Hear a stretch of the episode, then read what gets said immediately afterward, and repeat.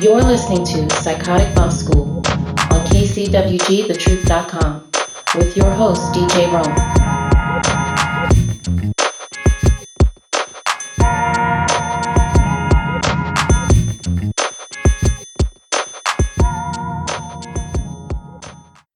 Hey, welcome to the program, everybody. You just stepped inside of Psychotic Bump School, the place where education and entertainment meet.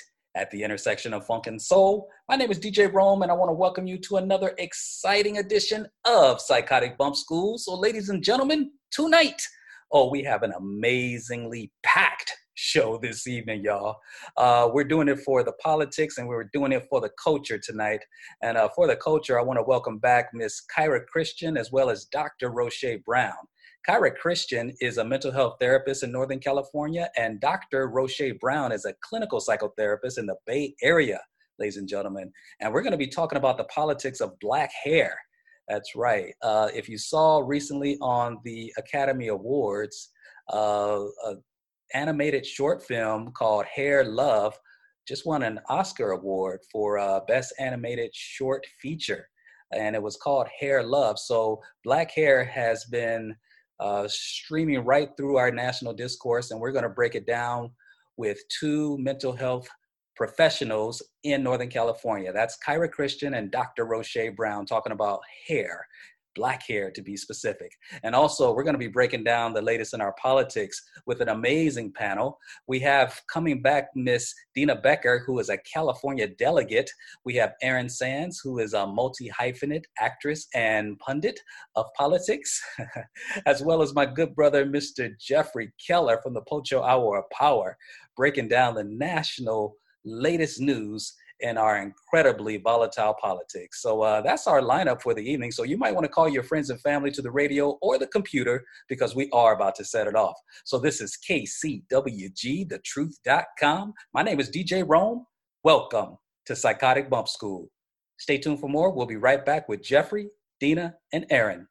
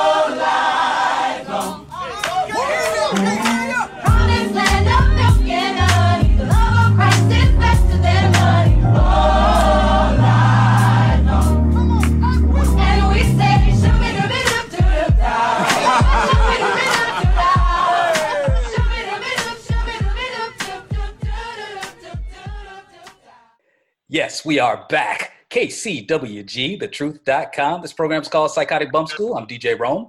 Oh, and I am so excited to have this illustrious and highly esteemed panel back with me for 2020. It's been a while since I assembled a portion of this panel, so I'm really excited to have them back in the wake of all of these latest developments in the world of our politics.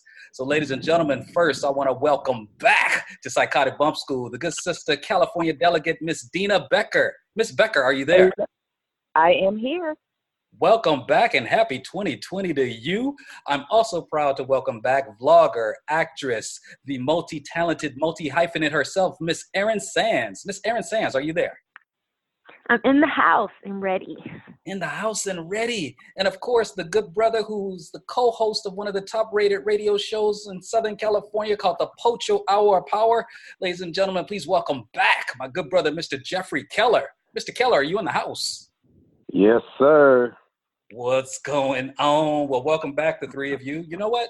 Now that I'm thinking about it, the last time we were all together like this, think about this, y'all. This is how much things have gone down since then. Cory Booker was still in the Democratic presidential race. So was Kamala Harris, of course. And then, everybody was actually. Basically, everyone of color is gone. Right? Yeah. And, right. Y'all remember somebody named Eric Smallwell? He was in the race the last time we were in here. And so much has happened since then. We're in the week of the New Hampshire primary, ladies and gentlemen. And there have been some, not terribly surprising results that ensued after that primary. And we had an Iowa caucus that was full of surprises and a lot of unexpected, unfortunate developments as a result of that. But we did have a couple of people that did emerge, Bernie Sanders, as well as Pete Buttigieg. Amy Klobuchar out of the Midwest, I think Minnesota, is also making a bit of a surge. So the reason why I wanted the three of you back here, it's getting kind of heated out there. Things are starting to heat up. People are starting to drop out of the race as was expected because eventually we were going to have to narrow the field, right? So candidates are starting to go more at each other, more directly. And so I'm trusting that we can discuss these issues in as cordial and as robust a fashion as we do right here on Psychotic Bump School. So let me go to Deana Becker first. Deana, what in the world do you think about what's been happening lately in our politics with the emergence of the New Hampshire primary that we just had? Deana Becker, what are your thoughts? Okay, well, I think the only surprise really for me in New Hampshire was that Amy Klobuchar did so well. Mm-hmm. I completely expected Bernie to take that. That wasn't a surprise at all. And, you know, after what happened in Iowa, I thought that Pete would do well there as well in New Hampshire. But, yeah, the only real surprises for me for New Hampshire were the fact that Amy Klobuchar did so well and that she did so much better than Elizabeth Warren. That was a real surprise for me. Yeah. Iowa was just a hot mess. Hot mess. Mm-hmm. Hot mess all around. Mm-hmm. And I don't know if you're aware of it, but the party chairman stepped down of Iowa Democratic Party. Yes, he resigned. Yeah. Resigned. He needed to after that mess. But, wow. You know, there's just so much. I want to go back to the Iowa caucus because there was just so much to digest there. Right. And, I mean, starting with that app, you know, to count the votes. And yes. Everything that was discovered regarding that app, you know, the connection to Pete Buttigieg's campaign, that was just bizarre. You just couldn't. It's like something out of a movie, you know, mm-hmm. Something out of a spy political movie. You can't make this stuff up. You know, no. It's like, oh yeah, the state party is going to utilize an app that. Oh, by the way, one of the candidates actually put $42,000 towards paying for it. They didn't think they needed to divulge that. Which candidate? Buttigieg's campaign helped pay for that app. Did they? Yes, they did. And then on top of that, one of his chief strategists, his wife runs the company that made the app. Okay. So, yeah. And then the company is also headed by a bunch of former Hillary Clinton aides. So there's just so much going on there. Right. Too much going on. And, you know, and then I don't know if you saw the videos that were out regarding the coin tosses, the coin toss to settle the ties between Bernie and Pete. And this one video I saw, they had this guy doing a coin toss. He flips the coin up, you know, lets it land in his hand, looks at it, flips it overhead right in front of everyone, and then calls it for Pete to give him another delegate. I mean, it was just craziness. How widely circulating is that video? That's just it's crazy. All over social media. It's really? All over the place now. Yeah. All you have to do is to Google Iowa coin toss, and I'm sure it will come. Yep. Oh my God. It will come. I was going to call it the app that took a nap the night of the Iowa caucus. It's like good grief. No, it didn't take a nap though. It did exactly what it was supposed to do. It was supposed to do one little glitch. It was supposed to fix the votes, but it wasn't supposed to break, and that's what got them caught. Wow. Jeffrey Keller, I'm coming to you in just a minute. Erin Sands, how aware of you are you of the that infamous coin toss? I don't know if I'm hearing about this. I wasn't. Yeah, I had no idea about the coin toss. Wow. AP News reported that was a false statement that Pete Buttigieg's company did not pay for the app or invest in the app. So I'd have to do more research on it, but I kind of trust AP News a little bit. So, but you know, I know that people can lie during elections, but they said that was a false claim that was circulated on social media. Mm. Either way, I think the Iowa caucus was a failure. I think that we should not start in Iowa. I think that that's a huge mistake. I don't think that they represent the Democratic demographic.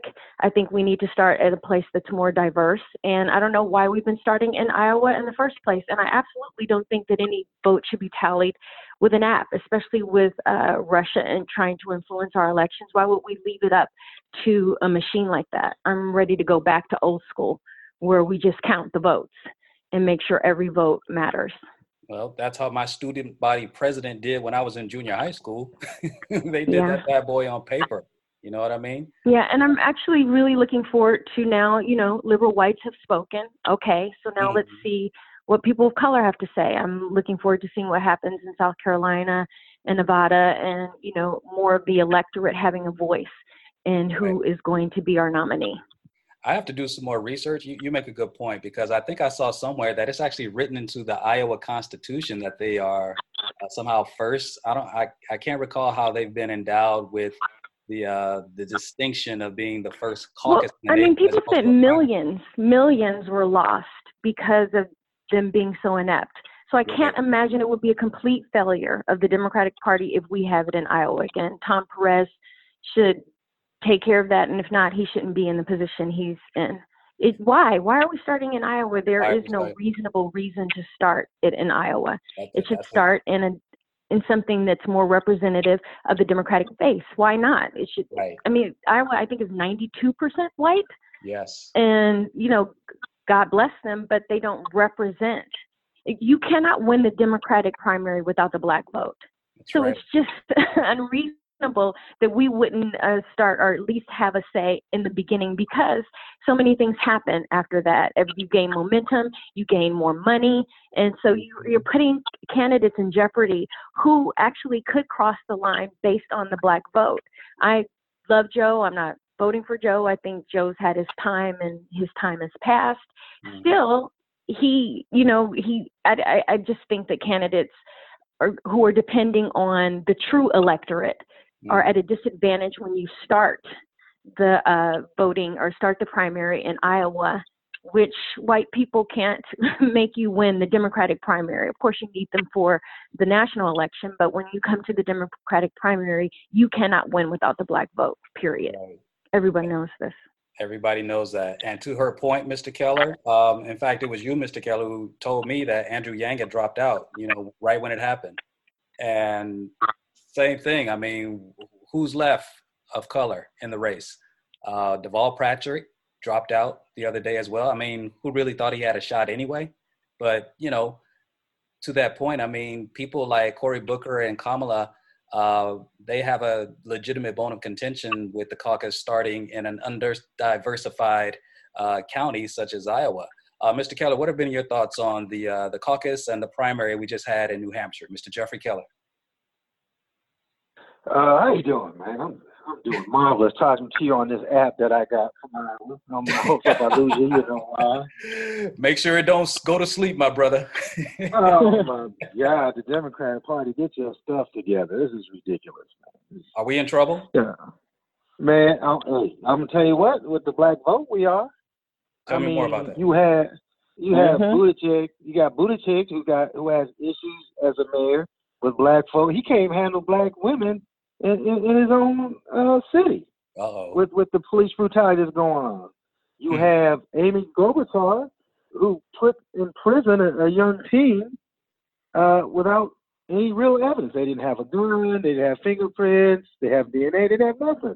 They put this kid in prison for life. Plus, they had 17 officers kill black people, and she didn't convict or take any of them to trial. So she's got issues with black people.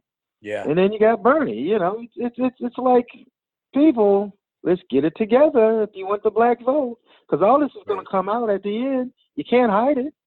That's the problem with us is the Democrat Party. We hide stuff until it's too late. Get it together. Right. Get it together. Forget all this. Hey, you know what? We owe so-and-so this time. I don't care who you owe. Get the right person. Right. You know what? It's going to get dirty in a minute. I mean, you went to Iowa, like she said, it's all white. New Hampshire's all white. Now it's going to get real. And some of the people that might have been good candidates aren't running because, like she said earlier, they don't have diverse voting. And so since it's all white, you got all white people still running. Yeah, the only one we have left is Tulsi Gabbard. And we know. Oh, God. She I mean, right? She has not gotten any traction. So to that point, because Deana raised that point too, Mr. Keller, Ms. Becker said Amy Klobuchar was a bit of a surprise. Who else was surprised by the surge of Amy Klobuchar the other night in New Hampshire? I was happily surprised because I thought she did really strong at the debate. In fact, surprisingly strong. Yeah. And she earned my respect that evening. I did not like Amy, but I just thought she was kind of meh. But that debate, she had a very strong showing. I think at the end, even though I'm not a Bernie supporter, I think Bernie will end up being our nominee. What makes you think so? Because you have to look at it like this. Most Democrats, or at least I'll speak for myself, I will vote for Cookie Monster if they put him on the ticket. Anybody but Trump. And so when you think of, because you have to look at Trump, he's going to play dirty. He's going to lie. He's going to, it's not going to be a fair race. So we have to have somebody go up against him who can take him toe to toe. And when you look at that stage, the only one who I see can do that is Bernie. Pete doesn't have a chance. The gay thing, I mean, nothing. And I like Pete Buttigieg. I liked him. Yeah, I remember that. But he cannot win an electoral victory, and we have to concentrate on the electoral college because that's where this election is going to be won. Pete's out. It's a wrap. And I like Elizabeth. I've always liked Elizabeth. I don't think she can win an electoral victory, nor do I think Amy can. I think that Bernie may be able to, but they're already starting with the whole trying to make socialist a pejorative. And so, I mean, it's still, but I think in terms of standing on a stage against Donald Trump and giving him what he gives, you know what I mean? I think the only person I see right now on the stage who can do that is Bernie. But if we were competing against somebody like a Jeb Bush, then I would go back to just who I like, but it's time for who can fight, who's going to fight, and who's going to have an army. Well, that's and it seems like Bernie's that dude. He's got. I mean, turnout probably won't be an issue with Bernie Sanders, but when you talk about Amy Klobuchar and Elizabeth, I'm not sure why, and any of you can chime in. What's contributed to her latest slide? Is it the whole quote unquote electability thing, the fact that she's a woman, that people are realizing that they suddenly have some women in the race who are viable, but they don't have enough faith in them to push them over the edge? We haven't even talked about Mike Bloomberg yet. I mean, he's spending billions. That's the dark horse right there. Yeah, talk to me about that, Becker. What do you think about that dark horse, Mike Bloomberg? Well, wait, but what was the first thing you said about, because I want to go back to electability, because Erin was saying, I'm wondering why Elizabeth Warren is slipping right now, and what's the deal with Klobuchar? Yeah, go ahead. Why? She's slipping because of the mess she pulled on Bernie in the, not this past debate, but the debate before, where she got up on stage with the quote unquote hot mic that she didn't know about, and was asking him if you know, he was lying, telling a lie about him being a sexist, and, you know, with that whole thing of what he said and she said and all that. She turned a lot of her own supporters off from that. I saw it up and down my timeline where her supporters were like, you know what? This is the last straw. I'm voting for Bernie now. She did that to herself. Oh, yes. She did that to herself. And it was sad because I thought she had a lot to offer, and I still think she has a lot to offer. Interesting. Okay, well, stand by, because I want to get your thoughts on the dark horse, Mike Bloomberg. But we're going to take a short break. I bet you do. I do, too. Unfortunately, I think he has a very good chance. Why unfortunately? I say unfortunate because there's a lot of baggage that he comes with, and baggage that predominantly affected the Black community. And he's relying on people having short memories. Okay, and well, can you expand? Can you expand our memories? What's the issue that he's dealing with Black people? Okay, well, I mean, where do we start? Let's start with stop and frisk. Where do we start? You know, right? Where do we start? Right. Let's start with stop and frisk. He was, you know, a huge proponent of that when he was mayor of New York, and I was living in New York during the '90s. And yes, there were crime problems, but the way he handled it was not in a way that was best suited to who he was. Because we have to remember, this man is a billionaire. And right now he's, you know, talking about with this Greenwood initiative, throwing $70 billion towards the African-American community. Well, I look at it like this.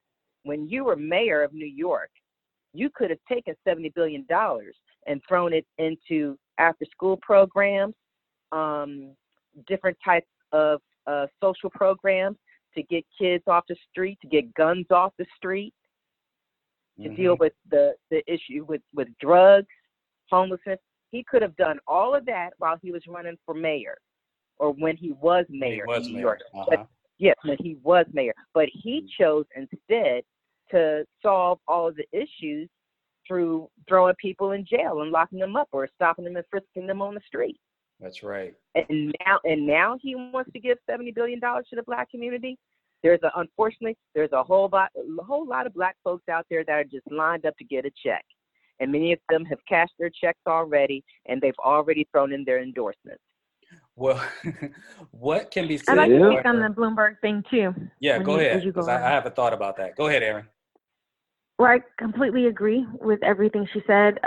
Bloomberg terrorized people.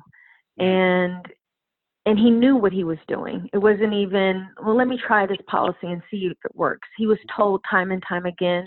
People sued him, and he used his money and power to make the suits go away.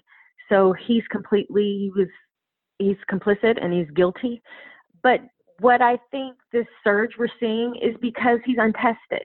I think it is absolute money and all of that, but he hasn't been on a debate stage yet. He hasn't had to answer for anything yet. This is all, still talk on social media, still talk with pundits, but he hasn't had to be held accountable for anything like all of the other candidates. Everybody's been taken to task except for him. So he seems like this billionaire who may come in and solve everything, and let's close our eyes and forget that he terrorized Black and brown people for years. But and people, I think, too, there's a despair, like who's going to get rid of Trump? Where do we need? What guy? And so he's looking like that guy. But I think once he finally has to be on a debate stage, even past stop and frisk, where do you stand on different policies? We don't know anything about this man except for that he's a millionaire. and supposedly sorry for his past transgressions, but we all know that that's not true because he could have stopped it a long time ago. He knew what he was doing. So I just think that when he finally is held accountable, that this fantasy that people have of him being the dude is going to go away. At least I'm hoping it, because he's already showed us who he is. Right. Well, you're the one that said Cookie Monster, though, right? So I don't know. Yeah, well, that's true. Thank you for holding me accountable. I did say Cookie Monster, and if everybody elected him and put him on the ticket, then I would do what I have to do. You may have to bleep this out, babe, get a drink, whatever I have to do, and sign that thing to get Trump gone. But he's not my choice. Okay. Like, I really don't like him, and I think that he won't make it to the end. I think when he has to answer, what is he going to say? How is he going to explain that? See, you can't explain it. There's nothing that he can say except I'm sorry, but it won't be good enough. But he did. So he walked it back. I'm talking about on a debate stage, not in an interview when there are other candidates, because they're going to come for him. They are going to come on that stage. They will. They are coming for him. Number one, it's insulting. So you just jump in the race now because you're a billionaire. Elizabeth Warren, that's her whole thing, the billionaires. So she's coming. Then Bernie's, they're all going to come for him. It's going to be a bloodbath. Yeah. I don't know that he can withstand that. Well, that's going to be interesting, Mr. Keller, because like Deana and Erin have been saying, the man has got a couple of dollars. He is $56 billion wealthy. And I think... Dang, really? I didn't know it was that much. It's $56 billion. Mm-hmm. Wow. He's no joke with his billion. Whoa. I mean, if he woke up and had Oprah's money, like Chris Rock said years ago, he'd be crying. and Oprah is this is just fun and games for him. Like, I think I'll run for president. This is monopoly money. What he did was he saw what Trump did, right? And saw how much money Trump can make out of the presidency. And so he's like, why don't I run and I can make the same money? I mean, I trust none of them. I mean, he's going to get up there and he's going to say, hey, I lowered crime, murders went down. Hey, I know it was wrong. I've learned from it. But do look at the statistics. I did lower the crime in New York. I mean, he's going to flip it. They're very good at flipping. The problem is people watching him aren't all college educated. They all can't see through it. And he'll get people to suck into it. And so my question would be, how bad does a candidate have to be when we go, okay, we got to get Trump out of there? I mean, does it have to be like 10% less than Trump? 20% less than Trump? You know what? That's a fair question. Question. But you know what? Can I interject right there? You are absolutely right, because what a lot of people have not considered yet is Bloomberg is just Trump 2.0. Mm-hmm. He has more money, but when they start digging, a lot of stuff is going to come out. He just last year, he came under fire because of things that he said regarding the Me Too movement. That's going to come back and haunt him. He had employees that were filing lawsuits against sexual harassment, and an executive at one of his companies got charged with rape, got accused of rape. I mean, a lot of stuff is going to come back to him. Mm-hmm. Because him and Trump share a lot in common, including their philandering, throwing money around, money for women. They share a lot in common that's going to come out. Well, speaking of having a lot in common, what about this? He's not even really a Democrat. When he was mayor... No, he's a Republican. Wasn't he a mayor? Wasn't he a Republican? And like 45 used to be a Democrat. He's so-called Republican now. So... what can be said about that? This party loyalty. They talk about Bernie not having party loyalty and running as an independent and only becoming a Democrat when it's time to run for president. I mean, what's really going on? And what everybody's talking about, ladies and gentlemen, is in 2013, a federal judge ruled that stop and frisk was unconstitutional. So they had to ban it. And he defended it. He kept on defending it and defending it and defending it, right up until the time when he was about to announce that he was running for president. And all those years that he was mayor, he could have done something about it. And the only time something really changed was when another Democratic presidential nominee or candidate that's no longer in the race, Bill de Blasio, took over for him in New York. And he was the one who finally signed an agreement that this case needs to be settled. Okay. And with that one anyway, that I think that was the Central Park Five, because he has issues around that too. And so let's also not forget. Yeah, go ahead. Sorry, let's also not forget that whole situation with, what was his name, Kalief Browder, that happened under Mike Bloomberg. Oh, yeah. Talk to us about that. The Kalief Browder story. You can find that on Netflix. Real quick, Deana, tell us about the Kalief Browder situation. That was the young kid that got, I can't remember what it was that he was charged with, but he was basically charged for some kind of petty crime. So something with his book bag. Rikers. Pardon me? It was something about his book bag. It was something ridiculous. I can't even remember what it was. And he had to wait for trial. Like 3 years in Rikers before he even got to get a trial. Right. And I mean, that place is no joke. It's no place for a human being, period. But to put a child there, because he was just a kid. And he ended up committing suicide. Right. Yeah, that's awful. So I guess the question comes down to this, but let me do this real quick. This is KCWG, TheTruth.com. This program's called Psychotic Bump School. I'm DJ Rome, and we're joined by this incredibly awesome, talented pool of commentators here. We have the incomparable Mr. Jeffrey Keller. We have the amazing Deana Becker, and we have the incomparable Erin Sands, all breaking it down as far as our national and political politic right now. It begs the question, everybody knows that the main issue is beating the guy that's in office right now, right? So when we go through the process of trying to figure out who to vote for, I don't know if the three of you already have your thumb on the scale when it comes down, because California is going to be a part of Super Tuesday, y'all, on like March 3rd. Yeah. That ain't that far away. Yeah. Okay, Super Tuesday, California is going to be voting right along with about 11, 12 other states on Super Tuesday, and Michael Bloomberg is finally going to be on the ballot at that time. And then we are going to have to make our voices heard on that date. So how do you go about selecting a candidate? And I'm wondering what y'all think about this. When it comes to the issues of our folks, people of color, black folks, let's just hone on in, black folks. Which candidate has done the least harm? I work in mental health, y'all, so one of our main going mantras is do no harm. Do no harm.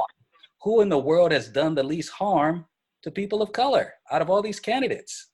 I don't know, because when you start digging, everybody's got something on them. Erin Sands, help us. Who's done the least harm? Probably Bernie and Elizabeth Warren. Probably. I agree. And it's still least harm, but but those are the two. And look, we're down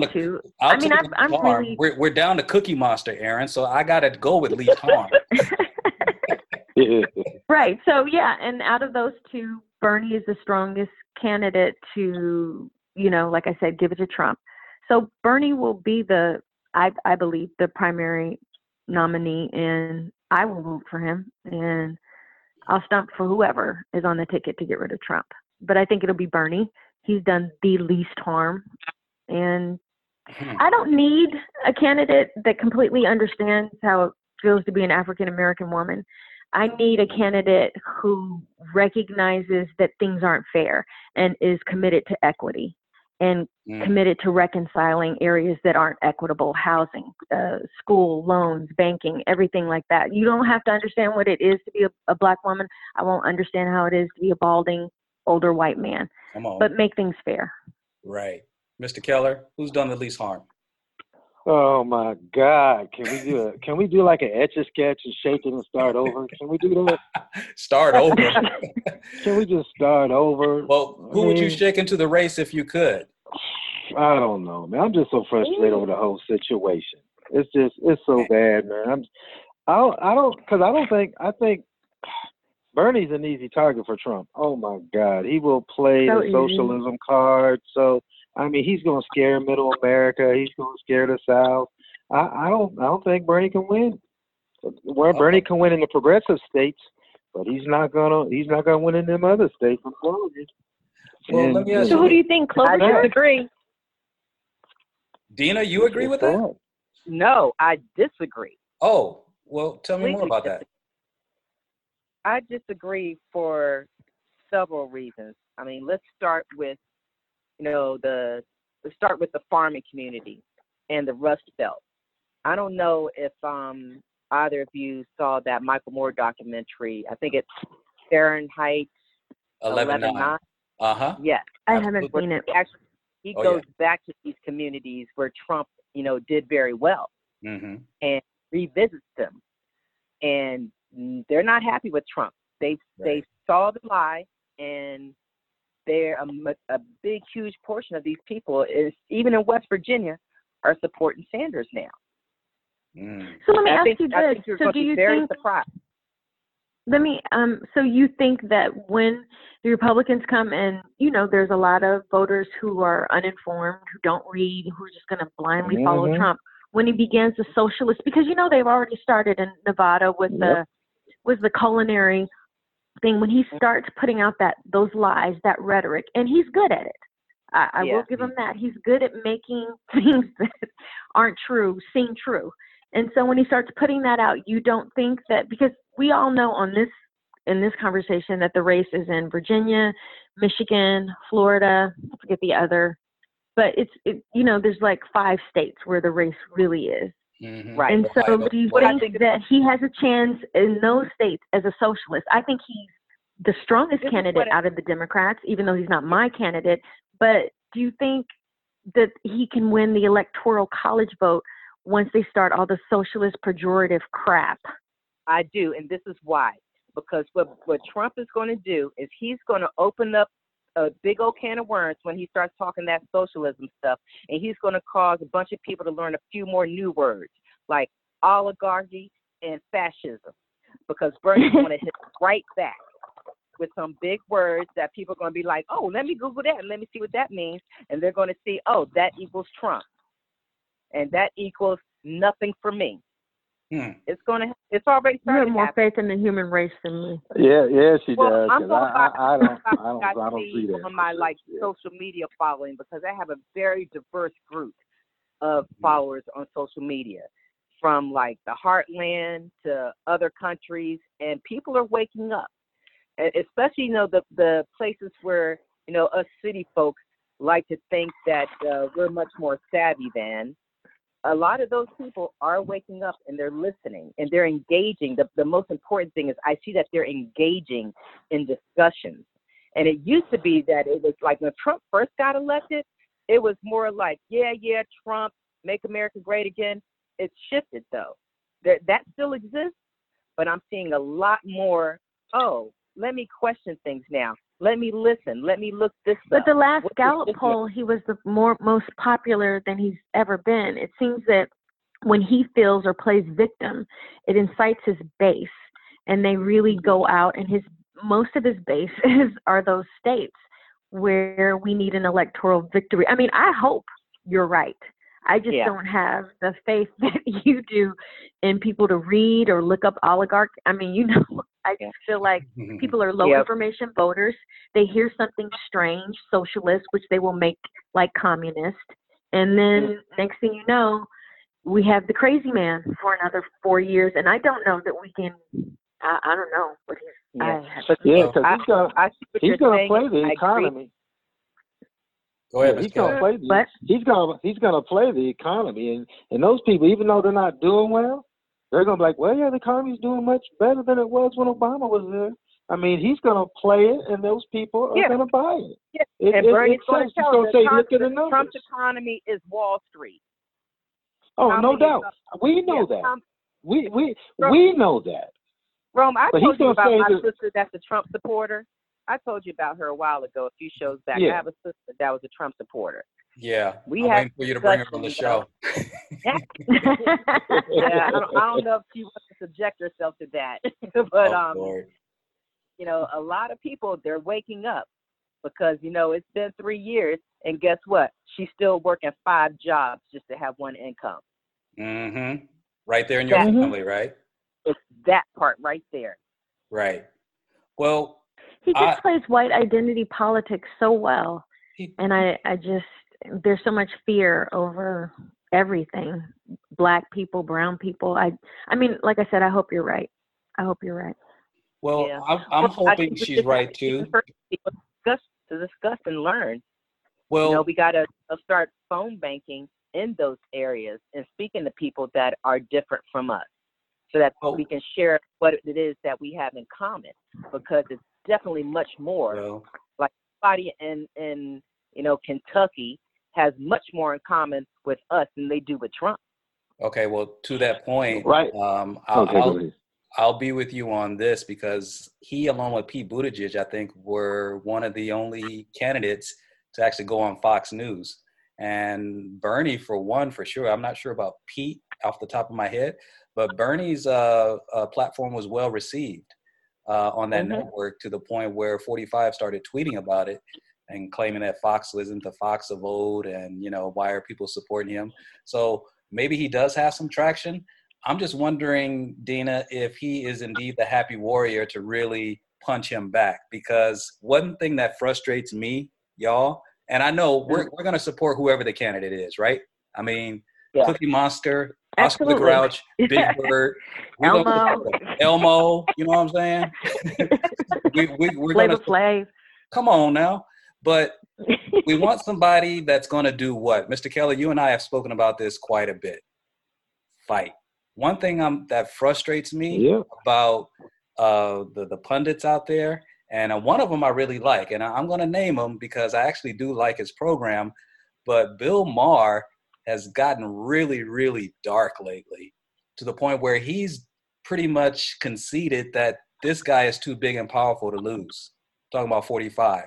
He has said over and over again that once he gets in the office, he can never leave. I mean, it's dark times. I've absolutely felt that way. Right. Real time is like, got the wrong time now. It's like, dude, you're giving away the store by giving away this perception to the audience that he is unbeatable, unstoppable. And so. But I mean, when you look at, and I agree with you, we can't lose hope, but still, I understand where Bill is coming from. I haven't watched Bill in a minute, but I felt that way too. I felt like, well, damn.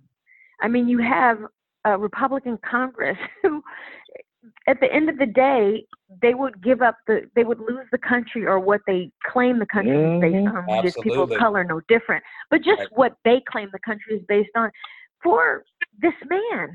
Like, what is he doing? He's making them money. Exactly. And so when you see that he just fired two veterans, one for doing his civic duty, the other one for being related to somebody who did his civic duty.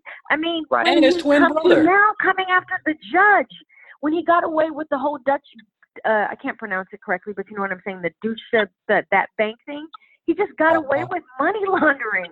I mean, you almost feel like his powers are coming from down low. I mean, like, for real, like. And now he's gonna pardon all his buddies. They gonna get off. Exactly. He just keeps changing the laws that he doesn't like, and there's nobody holding him accountable. And Democrats just keep, you know, pissing in the wind. So I get why Bill feels that way, because I feel that way. Yeah, because this is what's gonna happen. And Rome, you heard it here. And you know I like doing this. And maybe sometime I'm right. On election night, something scandalous is gonna happen. Something scandalous in one of them states we need, and it's going to go to Trump's favor, and and us as Americans aren't going to do anything about it. We're going to let it ride like that hanging Chad, and they're going to flip it, and he's going to win again, and we're going to go, well, what happened? And they'll do an investigation, but he won. I think people will actually be ready to fight, and somebody will be ready to take him out. But how can we fight if they're illegally rigging the voting apparatus? And then we won't even talk about how they try to change the law so black people can't vote. Remember what we went through, even just to vote for Obama. I mean, even when they try to get seniors on buses, then they have cops stop the bus. They did. I'm not saying it can't be done. We have a history of overcoming, but it looks real bleak. Yep, like when Bush got one Florida, they were taking people's names out the voting registers because they were doing general searches for, say, a Jeff. And that was baby corruption, and compared to what we're dealing with now, that was like itty bitty corruption. This man has stacked the federal courts with right wing judges, the Supreme Court. It was, kind of genius almost, but it's diabolical. Well, I don't know. You're right. Yeah, go ahead. You don't know what? I I don't know anything. I don't know anything. No. What we're saying is this. Trump has us where we don't even believe in the political system anymore. Right. And when you see what happened in Iowa, that just backs, but okay, this is what we believe. Both parties are doing it now. Mm. It's sad that we can't believe in the democracy anymore. Well, and if you look at what Barr is doing, William Barr, he's trying to make sure Roger Stone doesn't get any time. Yep. And it is crazy out there, y'all. The struggle is real. I want a light of hope, though, before I let y'all go, though. To that point, the Supreme Court. And by the way, it was Shira. I'm not looking this up. Her name was Shira Scheindlin. She was the judge in 2013 that declared stop and frisk unconstitutional. And so the reason why I bring that up is judges are so important in this next election. I mean, we're almost out of time because it was game, set, match in 2016 when Mitch McConnell held up that Merrick Garland nomination. And so now they've appointed all these right-wing, underqualified, not qualified judges. And it's judges that give us any semblance of hope that if we go to the courts, we'll get some semblance of justice. And her name was Shira Scheindlin, no relation to Judy Scheindlin from Judge Judy, but that was a Bill Clinton appointee.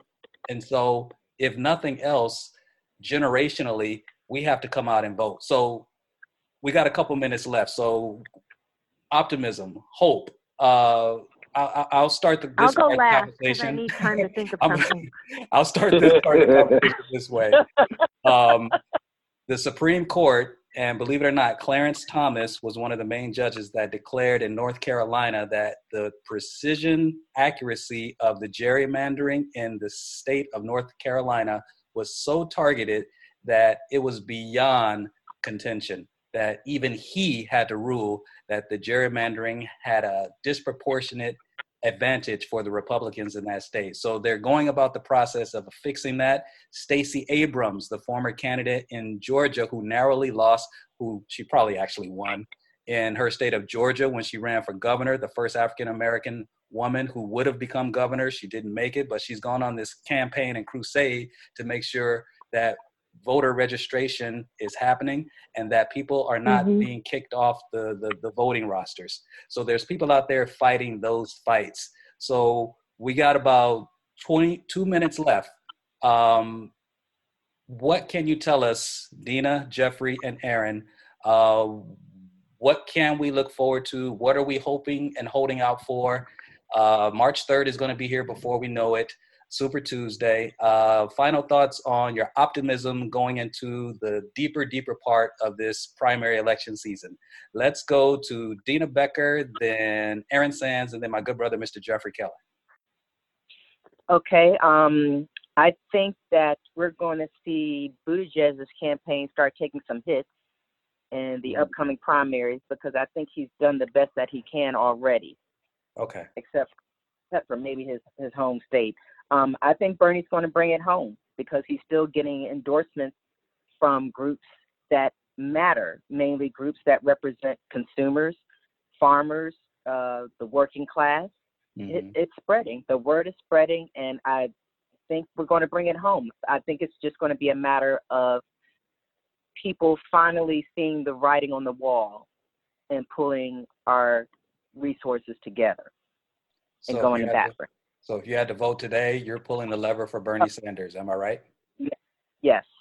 Okay, there you go. Erin Sands. I agree. Buttigieg is going to turn this corner, and because I just think the gay thing's just not going to fly. And not because I, have any less feeling for him as a candidate because of that. I just think right now where we are in history, that won't win an electoral college vote. I think the last two candidates standing are going to be Sanders and Klobuchar. I like Klobuchar, so she's going to get my vote in the primary. And then after Bernie wins the primary, he's going to get my vote for the presidency. And my happy, lucky, or good focus thing is 2024 is coming. So if he wins again in 2024, this will all be over. Oh, my God. 20. Oh, that hurts. But you say, but sometimes you need an end date to your pain. Oh my God. Well, that's true. That's true. That's true. 2024. Wow. Mr. Jeffrey Keller. Well, first I think I'm going to run for Senate just so I can make that Mitch McConnell money. Could you please do that? Please. You know, he's went from 13 million to 54 million. So for Oscar, why he said it was a bunch of bullshit right there. Okay. Making that kind of money. It's ridiculous. I think Bernie's going to be the guy. Buttigieg, though, will give him a nice little run. Amy, my problem with Amy is I saw her try to handle a question about her being the prosecutor for this 11-year-old kid, Brian Burrell. Yeah. And she didn't handle it well. She did not handle it well. Right. You know, the way that she deals with black people when she was the prosecutor, she did not. She was not in our favor. So I'm not feeling her because of that. If she would have taken responsibility, I'd been like, okay, but she's not taking responsibility. Yeah, Bernie's going to be the guy. I hope Bernie can hold up. And if Trump is the great manipulator, the great divider, that's why he keeps winning. He knows how to divide the country. Like she said, 2024. I'll vote for Bernie. Even though I'm going to lose my own health care, it's going to be it's worth the sacrifice. Well, where did you say you're going to lose what? Well, I have private health care through my job. Okay. So I'll lose me that. Too. But it's worth it to get rid of that's my sacrifice. The greater good, right? Exactly. Yeah, it's greater good. Taking one for the team, big time. Yeah. Wow. So I don't want to hear people say anything to me after I do. I sacrifice. So don't go tell me nothing. Absolutely. God damn. But you know what? How you look at it this way? How big of a sacrifice is it going to be if, for some reason, your work situation changes and you no longer have that health care? Because that health care involves with that job, right? I hear what you're saying, but in my situation, it ain't going to change. It really is not my situation. Okay, well, I'm going for the greater good and how I can have all my friends and family be taken care of. It's not just me; it's us. Not me, us. It's us. Amen. Okay. Not me, us. I love it. I'm down with that. But can I speak to the healthcare thing really fast? Bernie will get the nomination if he wins the presidency. That would be great. But I still don't think he'll get that health care past Congress. I think you're safe. I think you're safe with the health care. He's not getting that. Who will get it past Congress? He's not going to get it passed through Congress. The people are. Yeah, that's been his argument. A political revolution for the people, right, Deana? I live in Denmark, and I have that universal health care. I know how good it is. People are going to get it passed. Because it's only a matter of time before we're out in the streets, just like the French are. It's only a matter of time. We're waking up. They're waking up. I love her. She's an optimist. I don't know. I don't have that faith in people right now. They're too divided. Yeah, me neither. Well, on that note, I just want. I'm running with some political G's. That's why I say that. Right. Yeah. It's a civil war. Hey, let's be real. It's a civil war out there right now. Yeah. It's a civil. People ain't talking about it, but it's a civil war out there. And that's what Bill Maher is talking about, too. He's saying, that side has all the guns. They have the army. They have the military. It's like, what else is new, dude? I mean, give people some hope. It's like, it don't matter how big the guy is. Hit him. It's like, I just want a fighter, y'all. I want somebody that will fight. Jeffrey Keller, I know you've been in at least one fight in your life. Everybody in this fight has had to fight. Everybody on this call has had to fight a little bit on some front at some point in their lives. I just don't want the Democrats to just lay down and curl up in a ball and just let this guy keep pounding them and pounding them and pounding them without throwing a punch back. It don't matter how big and bad he appears to be. You got to hit him. I don't care if you're scared. You got to hit him. And you got to hit him again after that and after that and after that. If you don't, he's not going to stop coming after you. So long as we have a fighter, and this is why I wanted Michael Avenatti, Mr. Keller, before he got all caught up in his stuff. He ain't available. God. Hey, can we bring Rocky back? Can we bring Rocky? Dude, that's what I'm saying. It's like when Rocky 4, oh my God, we're so over time right now. But remember Rocky 4 when Adrian was saying, "You can't win. You've seen what he can do. You can't win." And Rocky said, you know what Rocky said? He said, "Yo, you might be right, but if all I got to do is stand here and take everything he's got to be willing to die to do it." Hey. And you know what I'm saying? So Rocky, I mean, he was a realist. You know, he didn't refute what she was saying. It's like, I know, I've seen this dude. This dude killed Apollo Creed. Come on. But I'm a fight. We're in a fight, right? Hey, we got to fight. My faith tells me that anything is possible. God can do anything. So come on, we need some hope up in here. I'm looking for a miracle. I'm looking for a miracle. I'm hoping for a miracle. The miracle is us. Come on. Amen. The people.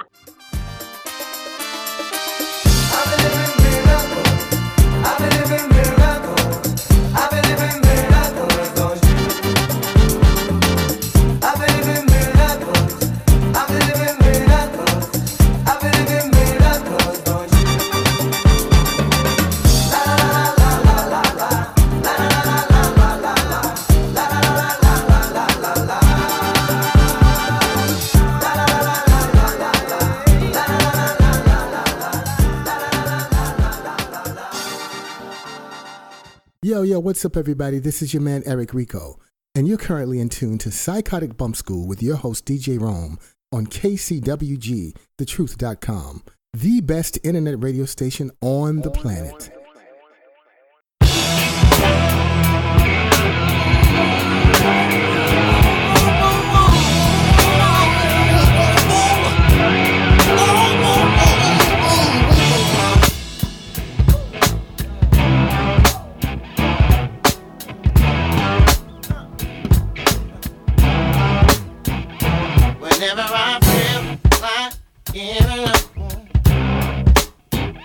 Whenever my sunshine turns red, whenever my hope ending, I ain't been the wrong pressure, she's always been.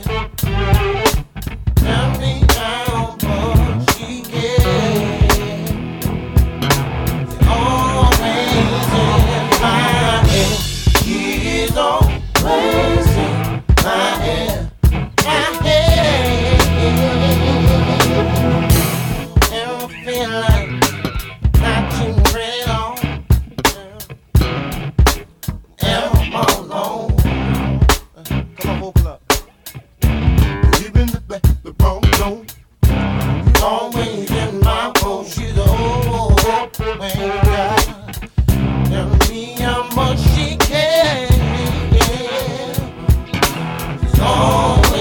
in my head, she's always in my head.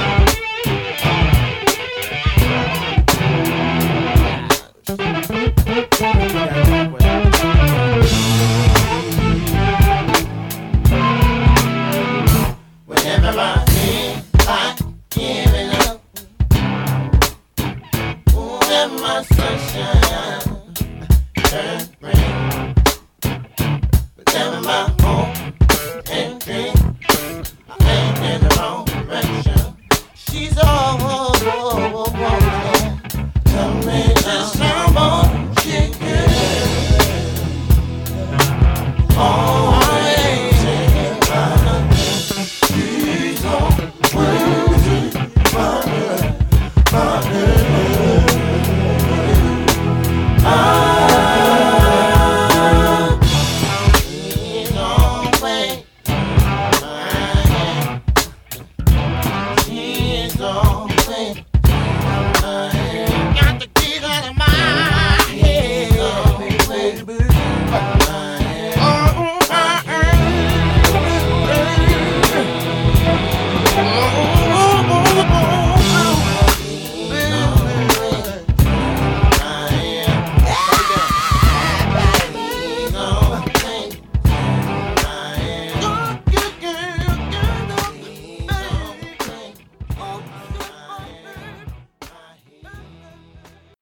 Yes, we are back. KCWG, TheTruth.com. This program is called Psychotic Bump School. My name is DJ Rome. Oh, I am very, very excited to have this next panel. I've been seeing some things in our news cycle, ladies and gentlemen, that pertain to the politics and social ramifications of just living while having black hair. And you would be surprised the extent to which this is even an issue, but people who walk this life every day, we have something to say about it. And to help me have this conversation tonight, we have two amazing mental health therapists on the line joining us. So ladies and gentlemen, please welcome back to Psychotic Bump School, mental health therapist Kyra Christian, as well as clinical psychotherapist, Dr. Rosche Brown. Kyra, Dr. Brown, are you there? Yes, we are. What's going on, ladies? So glad that y'all can join us. Well, I've been going through it, y'all. We can talk policy and we can talk how states are slowly starting to come around by passing legislation, protecting people against racial discrimination and hair discrimination. And it's a real thing. So I want to talk about that a little bit, but just to open this conversation a little bit, in what ways would you two ladies say, the experience of black people and their hair is having an adverse impact on their lives or threatens to disrupt the daily balance of our regular walks through life? Let's have Kyra open the conversation, then let's swing over to Dr. Rosche Brown. Okay, well, first off, I want to start off saying that I'm African-American and my hair is locked, and I've been locked for 7 years now. So my hair is not in dreadlocks, it's locked, locked of love. There's nothing dreadful about my hair. So historically, this country has praised whiteness and white likeness. And we kind of bought into the hype and the narrative of assimilating just to blend in.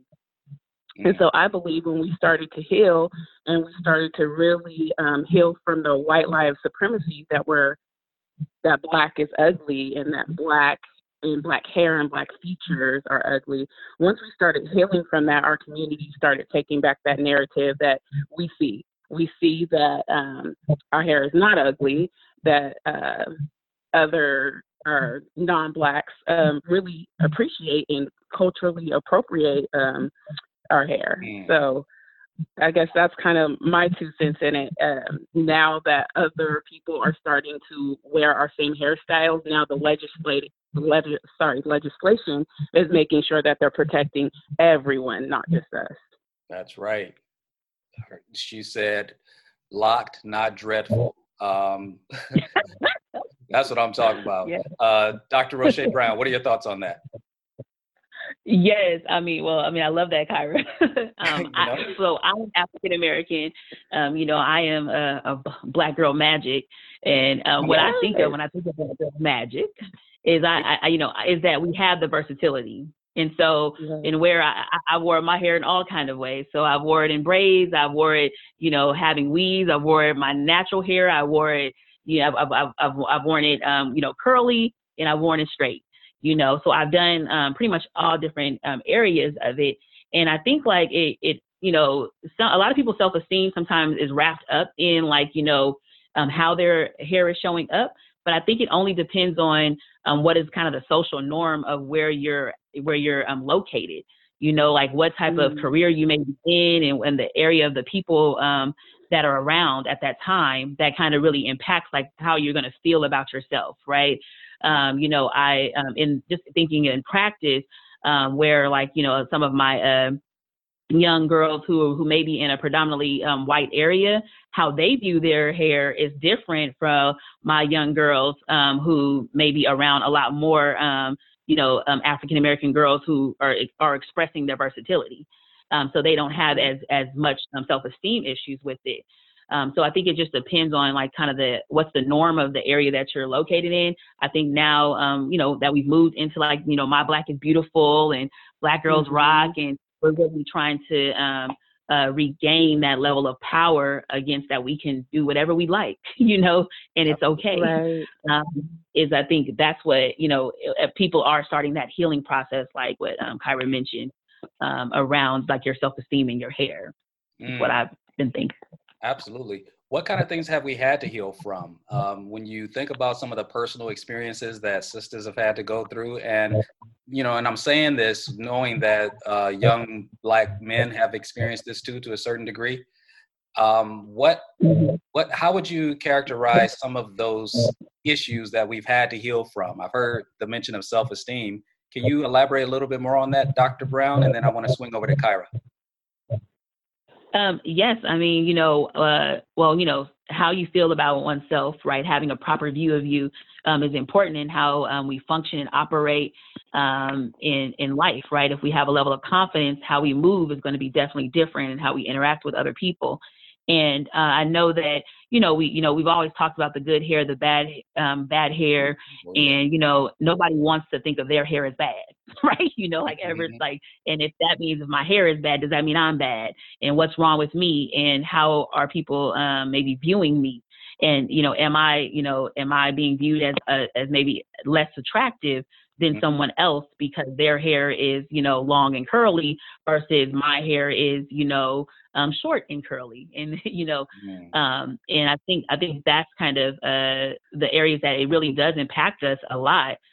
You know, just even I went to a historical Black college, and went to Xavier in New Orleans. And I remember even there, still a lot of like, you know, light skin, like, you know, issues, and like, oh, there, she has a pretty long hair. And then other people feel like they don't have that. And that means that there's something wrong. And so let me try to add something to my hair to make it look more like that. Wow. That was happening a lot. And so I think those are that we still were healing from. Right.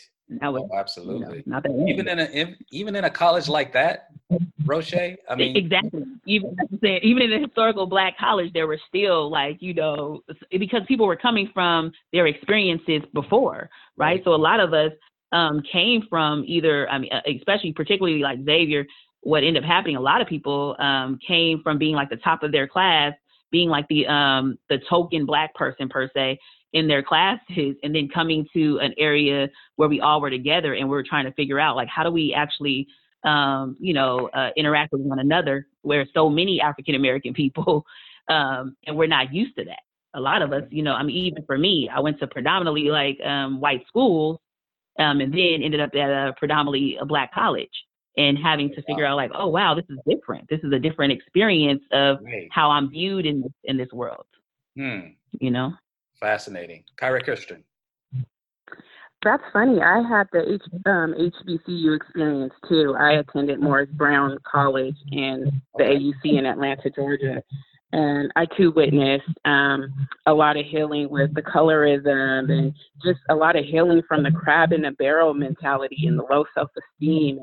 And, I just remember looking around and seeing all these brown faces, and the teachers are brown, everybody's brown. You're going into the bank and you're listening to the Temptations while you're in line, and everybody's swagging back and forth, and the branch manager is brown and the teller is brown. You know, you got that sense of pride, and that's where the healing starts in these communities, because then you come up with self-love and self-acceptance and pride and just self-confidence. And I think overall we're starting to see a push for that with these babies. Like, I have a 10-year-old goddaughter, and today as I was picking her up, I said, you know, London, did you know that Hallie is going to be playing Ariel, the Little Mermaid? And I mean, the smile on her face, and she was like, that's so cool, and I can't wait. I'm like, how wonderful is that to have that representation? Right. Definitely. So representation does matter. I mean, needless to say. I mean, absolutely. When you look at the clean sweep that the sisters have made in the most recent Miss Universe, Miss America, I think Kyra, you were here last time, right when we were starting to experience all of that. So really validating experiences like that. Ladies, I'm wondering, given your background and given the sort of the cultural newness of being in an HBCU, and all the way to modern day where people are starting to recognize Black beauty and all of its variants, what did that do for you two ladies in terms of seeing how on such a national global scale that finally ethnic African-American features or African features were finally being honored and celebrated as the true glory that they represent? Kyra Christian and then Dr. Rosche. It was a reminder for me that the work that we're doing is important and it's making a difference and that everybody is doing their part. And so it's not just our community that's pushing to change the narrative. There are a lot of allies that feel like it's time. It's time to change their history and their narrative too, because not everybody stays the same. And so I'm just happy about the growth that we're having in this country in spite of all the things that, you know, this current presidency and this current guy, and I'm not even going to say president, this current guy has tried to enforce in this country. And it's like, we know that's the group thing, but we can always change the narrative when we push. That's right. Push back. Yeah. Push back. Yeah. Come on now. Dr. Rosche. I'm with you. Yes. I love the changing the narrative and really pushing back. I know for me, it helped me have even more confidence in myself and even in my culture once I was going to a HBCU, and then of course continuing to grow through it. It made it even easier to maybe even navigate white spaces, knowing that, I was beautiful and that I was intelligent and I didn't have to show up in a particular way in order to prove that to anybody, because I was aware and just more proud of my culture. Right. Sometimes you can feel like you're the smart one, but you feel like, based on what media portrays that my culture is not considered good. Right. And then having gone to an HBCU, I was able to see like, no, everybody. You know what I mean? Like, there's other people who are smart. It's not just me, like some isolated person of my culture that's doing well. There are so many other people who are successful, and I'm excited to be a part of this. And I want to be proud of my culture, and I want to share with everybody else that this is who I am. I'm a proud African-American female, and I'm doing it. And there's a whole bunch of other Black women and other Black men who are also, shining as well. And we all can kind of shine together, and we don't have to, have that crab in a barrel experience. Absolutely. So, when you think about those shine moments, and I totally agree with both of you on that, what is the role then of Black men in this discussion? Knowing that we have played a role in the level of self-esteem that our sisters experience day to day. It's one thing to get it out in society, but when you come home to our communities, how enriching of an experience is it that women are getting from the brothers in the neighborhood? When you talk about the issue of Black hair and acceptance and feeling beautiful and worthy and on equal footing with others in society, they're appreciated for their features. What would either of you say is the role of Black men going forward as we expand our understanding of the veracity of this issue? Let's go to Dr. Rosche and then swing back to Kyra Christian. We need our brothers to be with us, and I know that for me, I actually love it when I hear like a Black man say like, I love my Black sisters. It's something, even the way that they say it, you just feel more accepted.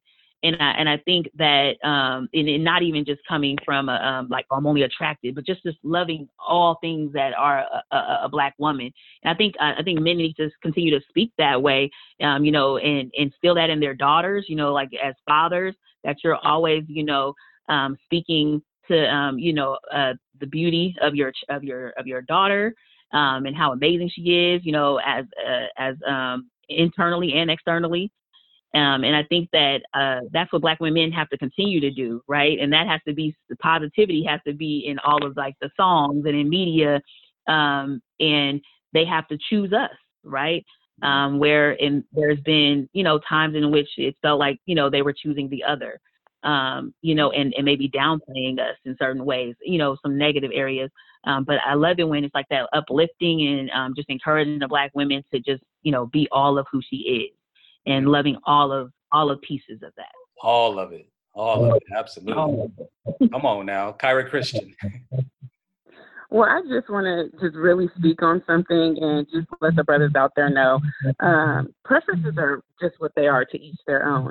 But if you praise a likeness that doesn't look like your mama or your daughter or your daughter's mom, that's a foul. That's an epic fail, because you are setting the tone for that baby, that mom, that grandma, that she never mattered. And that's where you came from. So it's really important that we unite and we stand together. And I always say this, united we stand, together we win. And so you can like what you like, but if you endorse something that doesn't look like you, like, you're selling out. Mm. Yes. Come on, you better speak, girl.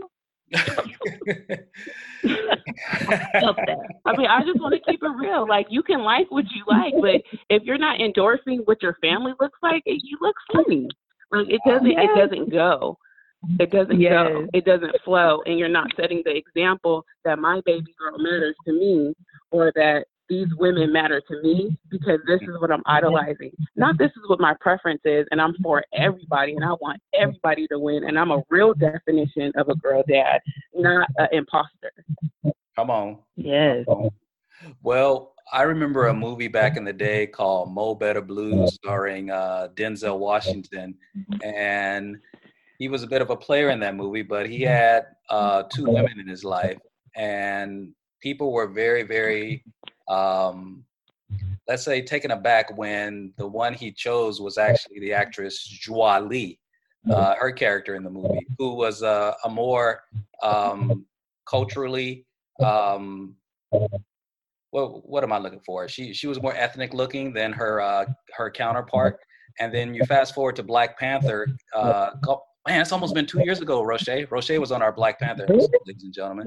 But 2 years ago, when we saw Black Panther and Chadwick Boseman and the sort of loving relationship and playfulness between he and Lupita Nyong'o's character, that's something that we don't see too often. We don't see a lot of glorifying of Black women who look like that.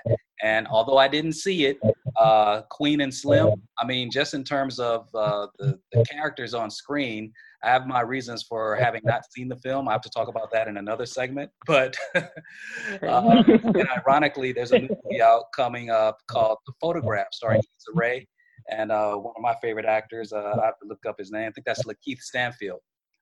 Very talented actor. But I guess I'm leading up to the question. Seeing it on screen now, ladies, is that, how much of that is further indication that even in the world of cinema, even in the world of entertainment, this issue is becoming a lot more mainstream, that it is important to celebrate beauty in all of its walks? Your comments on that, impact of Black hair in cinema. Let's go to Dr. Rosche and then over to Kyra Christian.